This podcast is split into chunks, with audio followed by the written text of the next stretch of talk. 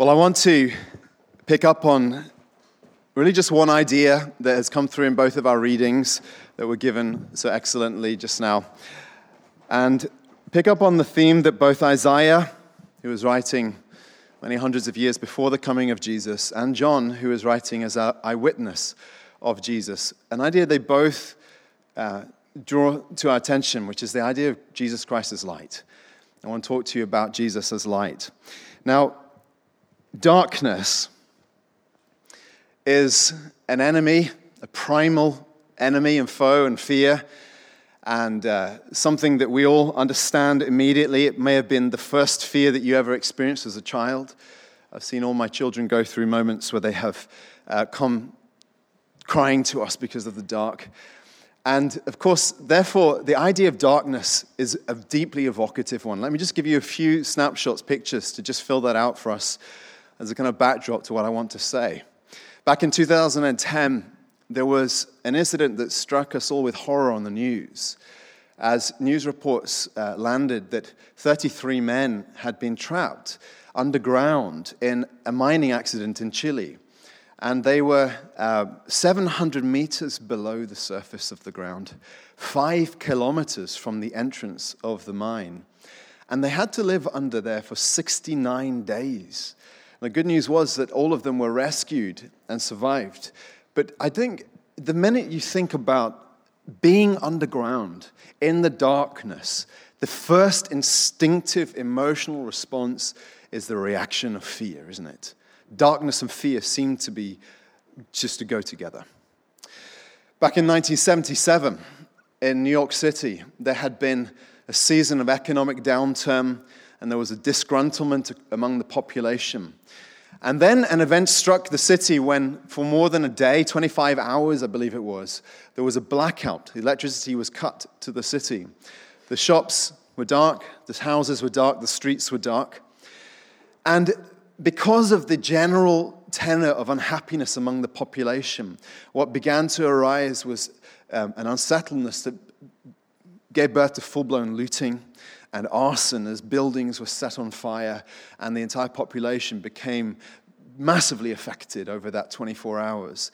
And it showed you how the human evil is often just below the surface, and all that it takes is darkness for that to kind of be unleashed. And we've known something of this even in our recent past in our nation, how that can happen.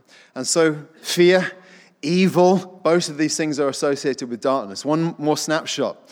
In 1969, all of us have seen the footage of the Apollo 11 moon landings that took place when Neil Armstrong and Buzz, Aldrin um, successfully landed their lunar module on the moon to a massive live TV audience globally. But what is less known is that there was a third man in that mission, in that voyage, a man called Michael Collins. And Mike Collins was the astronaut charged with flying the Columbia, and it was orbiting the moon as the two uh, astronauts who made the, the landing themselves were on the surface of the moon. And Mike Collins had to endure a certain period of time in which he was totally out of range of human contact with any other human being, totally out of visual contact also. He was literally on the dark side of the moon. And this is what NASA said about that moment. They said at the time, they said, Not since Adam has any human known such solitude as Mike Collins is experiencing during this 47 minutes of each lunar revolution when he's behind the moon with no one to talk to except his tape recorder aboard Columbia. Fear, evil, isolation, and loneliness, all of these things we instinctively associate with darkness and pure darkness and, and all that darkness can bring.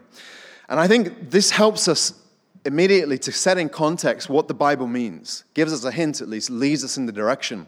What Scripture means when Jesus Christ and his coming is described as light and how he, he, he is called the light of the world. And we saw it particularly in a couple of verses here. In Isaiah 9, that predictive prophecy written 700 or more years before the coming of Jesus, it said, The people who walked in darkness have seen a great light. And those who dwelt in a land of deep darkness, on them has light shone. And then John, who was a close friend and disciple of Jesus, said this in reflecting on the arrival of Jesus. He said, The true light, which gives light to everyone, was coming into the world.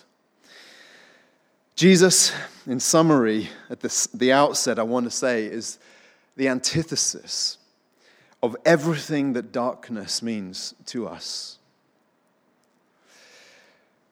And it has to be said, however, that the only way we can associate or, or understand any meaning with the arrival of Jesus is if you and I agree that there is darkness in, in this world. If we are of one heart and mind on that as a fact. And I think it's possible, even though that is the Bible's diagnosis and kind of description of human reality and our experience of living here on earth, that there is such an abundance of darkness. It is also possible to have lived your life without really giving that much consideration so that you don't yearn for the light. There is a, um, a shark, a not very well known species of shark called the Greenland shark that dwells down in the depths in the North Atlantic Sea and is rarely ever seen. And this shark, unfortunately, when it's young, typically, in most cases, is infected with a parasite that bores its way into both of the shark's eyes and rendering this creature almost entirely blind. And this parasite seems to exist for the sole reason of making this one species of shark blind. And then you think, what you won't probably haven't heard about this particular shark, if you've even heard of it at all, is this species can live for somewhere between 250 and 500 years. And I, when I first heard that, I was utterly astounded and taken aback. The idea of living in the cold, dark depths of the ocean for 500 years without being able to see a thing just fills your heart with horror, doesn't it? And yet, I think if you were somehow to have a conversation with the shark, I'm not sure the shark would know what the problem is. That's all that the shark really knows. And so maybe it, it, it, maybe when it was young, it saw a thing or two, but by the time it's reached its 198th or its 347th birthday, it has no recollection of what light is or what vision is or what sight is. And for me, that's a picture of humanity as a whole. That at some point our world was plunged into darkness, and yet we can busily get on with our days and not really conceive or perceive of the reality of the darkness in which we live. The question I want to wrestle with you with is this What does it mean when Isaiah, John, and many other biblical writers speak of the coming of Jesus into the world and his birth and his life for us? When they speak of him as the light of the world? What is it? What change did he bring? What was it that, that dawned with his coming so that he can be described as light in the midst of a bleak and dark world? And I want to show you three facets or aspects to what this light signifies and what it means. The first is this that Jesus is born into the world as light because he personifies goodness. Goodness. Now, you know that in so much of our mythology, and particularly our recent mythology, darkness and evil are deeply associated realities, aren't they? We, we would um, not find Darth Vader quite so menacing if George Lucas had decided to dress him in a pastel outfit, right? Pastel blue or pastel green or some other such color.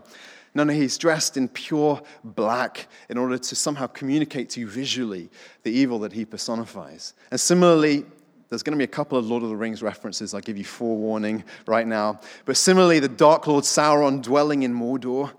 You don't imagine him in his great tower um, requesting floor to ceiling uh, windows for natural light in order to avoid seasonal affective disorder, do you? The guy is shrouded in smoke and blackness and darkness. And all of that in Tolkien's literature as well as in the movies evokes the evil that he encapsulates in that character.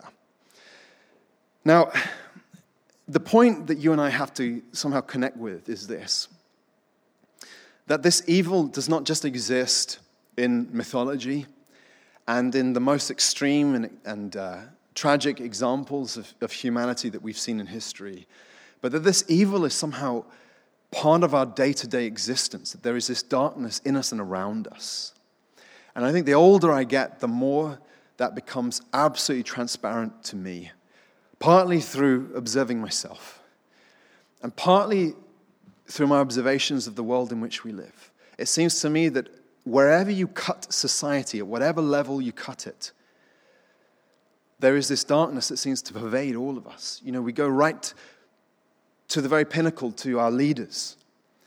And we've just been reading in recent weeks of sex trafficking scandals associated with royalty.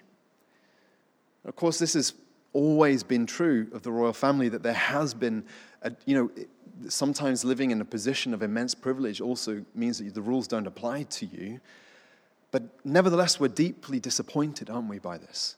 And every day, splashed across our papers, the people that we elect to represent us, who are meant to be examples and leaders to us, are constantly entangled in the sleaze and the greed and the sex scandals and the way in which they establish rules that they themselves do not keep.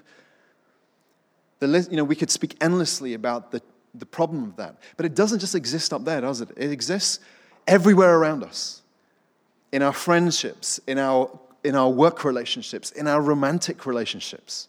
It seems to me that part of the reason why we cannot buy into the Hollywood vision of romance is because you and I know that the second you become close and intimate with a person is the, when you become disappointed in them and when they become disappointed in you. That somehow the darkness of the reality of who we are infects and affects everything we do and touch. And this, as I said, is personal to me and it's personal to you also.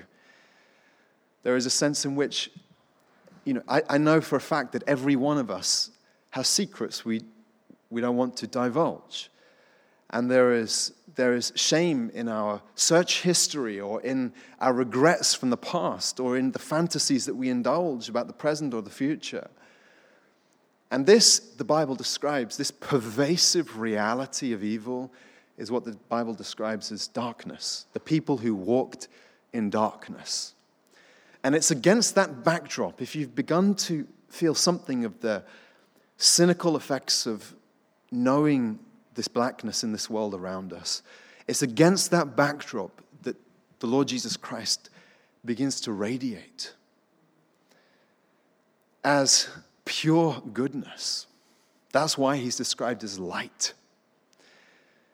He was a man who radiated purity and a nobility and a gentleness with the weak and the broken, and also a courage and a righteous anger wherever he saw anything that contravened real justice. And all of this in a, in a way that seemed effortless to him. One of the great proofs of the way that he embodied this goodness is how he seemed to cut humanity in two. He polarized people across in two directions. On the one hand, there were those who saw his radiance and his goodness and the light of his goodness and were drawn to him in, in an irresistible way. And it typically, it typically was the broken of society. Like moths drawn to a flame, there was something that just deeply attracted them to Jesus. And if you ask any of us here who, who would describe ourselves as Christian, we'll say, That was me. I saw the brokenness in me. I felt the darkness in me. I was drawn to His goodness because I recognized that I needed Him in my life. And yet, on the other hand, the reality of the goodness of this man and the light that he brought to bear upon us as humans also had a repelling effect on many. And this, is, this was described in John's gospel because he obviously was a witness to this effect of Jesus wherever Jesus went. He described it in this way. Let me just quickly find these verses in John chapter 3. He said that the light has come into the world and people loved the darkness rather than the light. They loved the darkness rather than the light because their works were evil. For everyone who does wicked things hates the light and does not come to the light, lest his work should be exposed.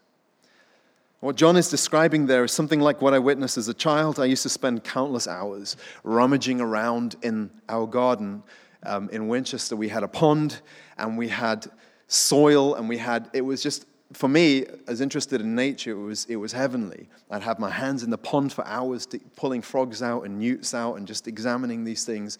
And I would often lift up these massive rocks we had in a kind of feature in the garden. And as you lift it up, you know what happens when you lift a great rock and the soil underneath? Bugs, hundreds of bugs, scatter instantly that they see the light. There are certain insects drawn to the light, and there are others that are repelled by it. And this was ex- exactly, to my mind, the effect of Jesus from the second he was born, actually. You know the stories. You maybe hear them again over Christmas of those who were drawn to him, like the shepherds, those who were afraid of him and repelled, like King Herod. And that theme continued on throughout his whole life, resulting in ultimately in his crucifixion. And those who were so offended by the light of his goodness crucified him and put him to death. The one thing that was not possible was for anyone to remain neutral to him. The light had an effect on everyone. He was born into the world as light because the light was goodness. That's the first thing. Here's the second thing Jesus is born as, into the world as light because his light speaks to us of truth, of the truth and revelation that he came to communicate. Now, it seems to me that if ever there's a day in which we need to dwell on this, it is here right now. We live in a world that is increasingly fractured and torn apart by competing, contradictory narratives and truth claims, so that we don't know who to believe anymore.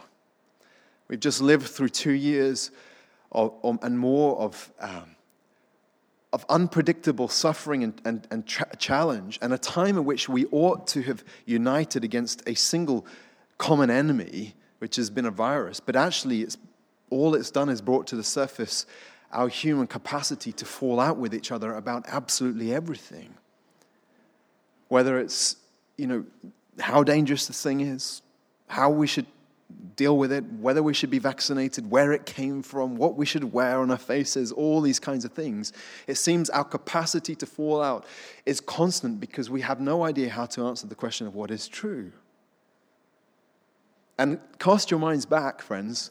This is not a new thing because just before this event took place, I hate to remind you, but we were all wrapped up in Brexit. Do you remember? And then it was, you know, the, the, the nation was, was cut in two, almost exactly down the middle, by two competing visions of Britain. One that said, no, Britain is a thing of the past, and we need to be more and more identify with the global village. And the other, which said, no, no, no, the nation state still exists. It has, it's a precious entity that needs to be preserved. I'm not here to adjudicate over which of those is right. You'll be relieved to know. All I'm trying to observe to you is this, this, this reality that claims and counterclaims constantly divide us as people. And along with that is the disappointing reality that we find dishonesty and a lack of trustworthiness in one another all the time, don't we? You know, if you want to engage in a romantic relationship, the instinctive way these days is to go online, right? You, you've, you've mingled for a while, nothing's happened, so you go online. And here's the thing, right? You may have, some of you may have experienced this. You don't know for sure whether the person you see in the image is the beauty or the hunk they appear to be, or whether it's really a greasy old man in a basement somewhere. And it, we even have a word for it, it's called catfishing, right? Where people pose as one thing and they're not really who they appear to be. The same's true if you try and, I was chatting with a couple of brothers um, who are looking for a flat in London. And look, this is the reality, isn't it? The estate agent tells you that this, is, this place is full of character with access to local amenities. And what that turns out to mean is that the place stinks of smoke, it's full of mold, and there's a public loo nearby. And of course, this is, this is the dishonesty that we're wrestling with on a day to day basis in ordinary life. And I, look, you know, even, you know, even your, your friends do this to you. You see their smiling pictures show up on your, on your social media feeds, and you know you know they're at home crying over a tub of Pringles watching Netflix, don't you? You know that this is curated just for an audience. And of course, so this dishonesty, this it pervades every level of our humanity, doesn't it? And it breeds a cynicism in us, and it raises the question of how we can know truth. And if this is true about politics and finding flats and other mundane realities that we face on a day to day basis, how much more is it true of the greatest questions of life? You see, this isn't just a modern problem. This problem has been a human problem for all of our history that we have had the capacity to disagree and make war over the questions of what is true because we cannot agree over the most fundamental questions like is there a God? What happens after you die? What is goodness and what is evil? And all these kinds of questions that have immense importance. And it's obviously true to me, though people try and deny this, that we cannot all be right either. People have tried to, to, to make that case, but it's a complete nonsense, isn't it? The atheist and the theist can't both be right. The monotheist and the polytheist can't both be right. The person who believes in animism and spirits inhabiting everything cannot be right alongside the person who believes in a personal creator God. And it raises this massive problem, this huge conundrum for us in our smallness, in our finitude, in our weakness, in our inability to absorb everything and understand all things. You're just you, you're just, I'm just me. How can we possibly know what is true? How can we see light in all the darkness that's around us? And this, friends, is a long way of trying to explain to you exactly why Jesus came into the world as light. One of the unique and precious claims of the Christian faith is this that God stepped into history so that we didn't have to just believe the word and the testimony of one man against another and one prophet against another about these divine matters, but so that we could see the face of God Himself. In the chapter just read to us in John's Gospel, John said this He said, The Word, the way of speaking about Jesus, became flesh, body, blood, bone, flesh and dwelt among us. And we have seen his glory, which means his radiance, the light of who he is. Glory as of the only Son from the Father, full of grace and truth. And what this means is that for the person who, who looks at Jesus,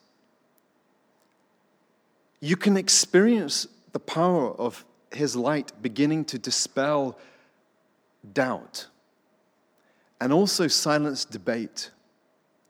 Because suddenly the darkness of our confusion is dealt with by the unmatched historical reality of this one man born to a mother in the way you and I are born, growing up, observed, touched, seen, heard, living, dying, rising from the dead, his whole existence emanating the light of who God is and the truth.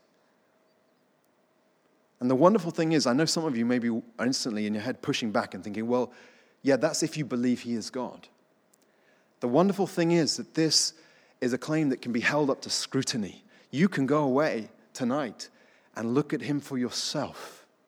You can gaze at him and then decide is he the light of truth, or is he just one more voice in the darkness? Jesus is born as light because he's goodness, because he's truth. And let me tell you one last thing about him. Jesus is born into the world as light because he is salvation. Because he is salvation. This, this is Im- implicit in the things that Isaiah was saying about the birth of this man before, long before he came to be born. He said in Isaiah chapter 9 that those who dwelt in the land of deep, deep darkness on them has light shone. Then he says in Isaiah chapter 42, it's God speaking about Jesus. He says, I'll give you as a covenant for the people, a light for the nations, to open eyes that are blind, to bring out the prisoners from the dungeon, from the prison, those who sit in darkness. And one last verse in the book of Isaiah. God says of Jesus, I'll make you as a light for the nations that my salvation may reach to the end of the earth. Light and salvation go hand in hand with the coming of this, this one man. I remind you, by the way, when Isaiah wrote this, I'll make you as a light for the nations, and my salvation may reach to the end of the earth. He was writing as an Israelite to a very obscure Semitic people living on the borders of the Mediterranean, unknown to anyone except a few people groups that surrounded them. And here they're talking about the coming of someone more than 700 years later who would become known to the whole world. Now, we're, we're living almost three millennia after that was written, and my mind boggles at the reality that that is now true. That, in and of itself, is a pregnant thought that you need to go away and wrestle with and chew on and think about. How is that possible? That the prediction of that birth and of all that he came to be and to represent, that he has now impacted the world. But here's what I want you to understand Isaiah was saying that Jesus is salvation. What did he mean? What, what do we need to be saved from? And this is where we need to come back to this idea of darkness. In Scripture, darkness speaks of the reality of suffering and of our condition.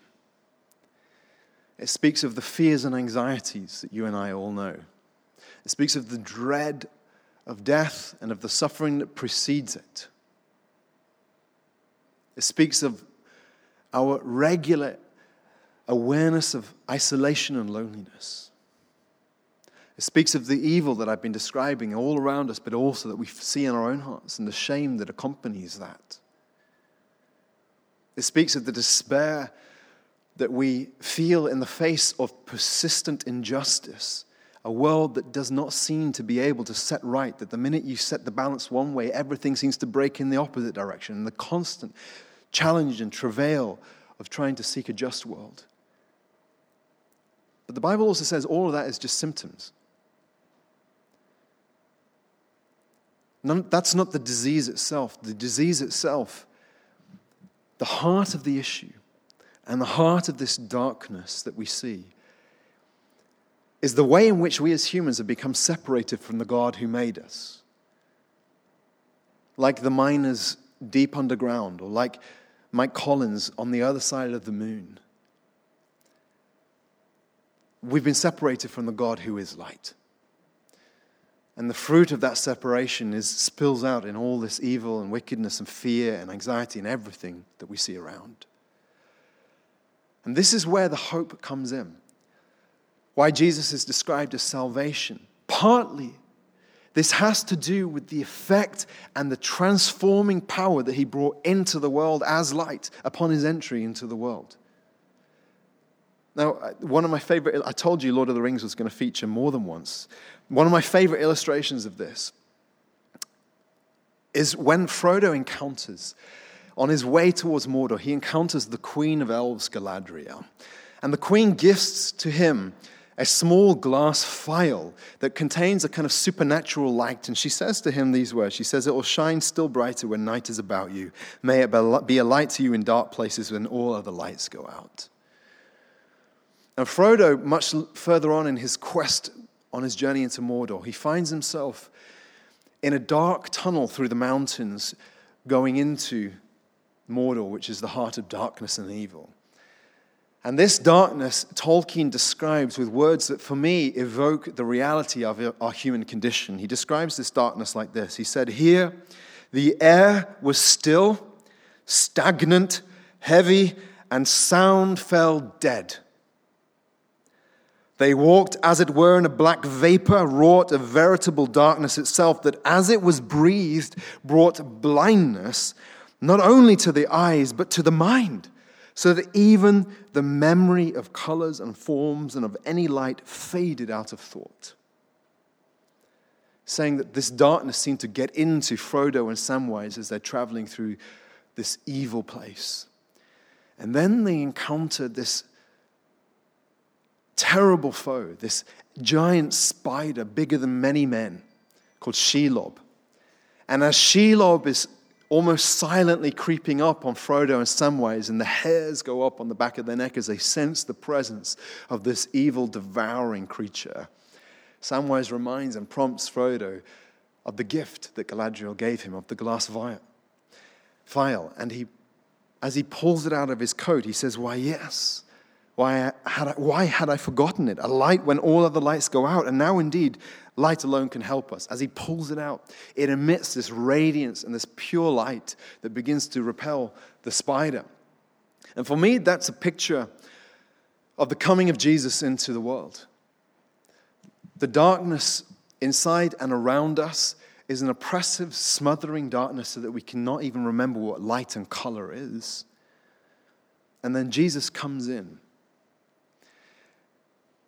And here's, here's a reality you have to wrestle with.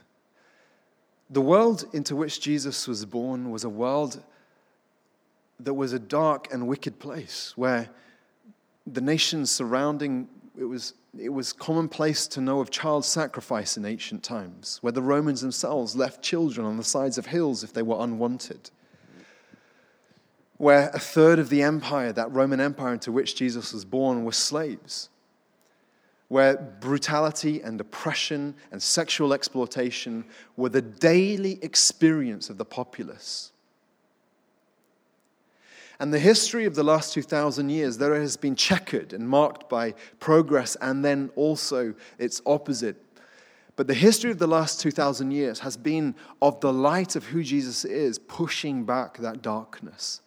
I'm not here to, to give you a full history lesson or an apology for the, for the dark moments, even in Christian history. But wherever the light of Jesus is, in truth, in his purity, wherever that has shone, it has begun to change the world for the better. So that most of our ideas of goodness and justice and love and mercy and righteousness, most of our ideas and our conception of these things come from Him, whether we recognize it or not. And I know that we in this Western world are doing our hardest to discard or to bury our heritage in this regard. But even in doing so, we're denying the world that made us, that gave us a sense of what right is and what wrong is, and what has so far carved out a new world and a world that is constantly being renewed by the pervasive light of the Lord Jesus Christ. He came to banish the darkness in that way, and that's part of what his salvation means. But I think perhaps even more significantly for you and me as individuals, it means this that the light of Jesus' salvation is an invitation. Just as light guides you in your day to day life, just as you can imagine how beautiful the experience must have been for those Chilean miners when first they saw the lights of the divers and the rescuers who'd come to, to find them. The light of Jesus is a guiding light, and it's a light that draws us back to the God who made us. Jesus came into the world as he described himself as the way and the truth and the life. The way. Meaning that he is exclusively and wonderfully the way that you and I can find our way back to the God who made us. He came into the world not just to be born, and we, we, we, we marvel at the reality of his birth and of Christmas, but his birth would not mean anything if it were not also wrapped up with the purpose for which he was born, that Christmas also points us to Easter and the reality that he would die 33 years later upon a cross, willfully, intentionally journeying his way towards that death so that he could take upon himself, upon his body, the evil and the darkness of humanity, that he would die for our sin. In order to bridge a way, in order to make a path, in order to shine a light back to God. My prayer for you, friends, is this May you, this Christmas, experience the illumination of the light of Jesus, that you may see his goodness and see the truth of who he is and all that he showed us about God. And most of all, that you will see the salvation that he offers you.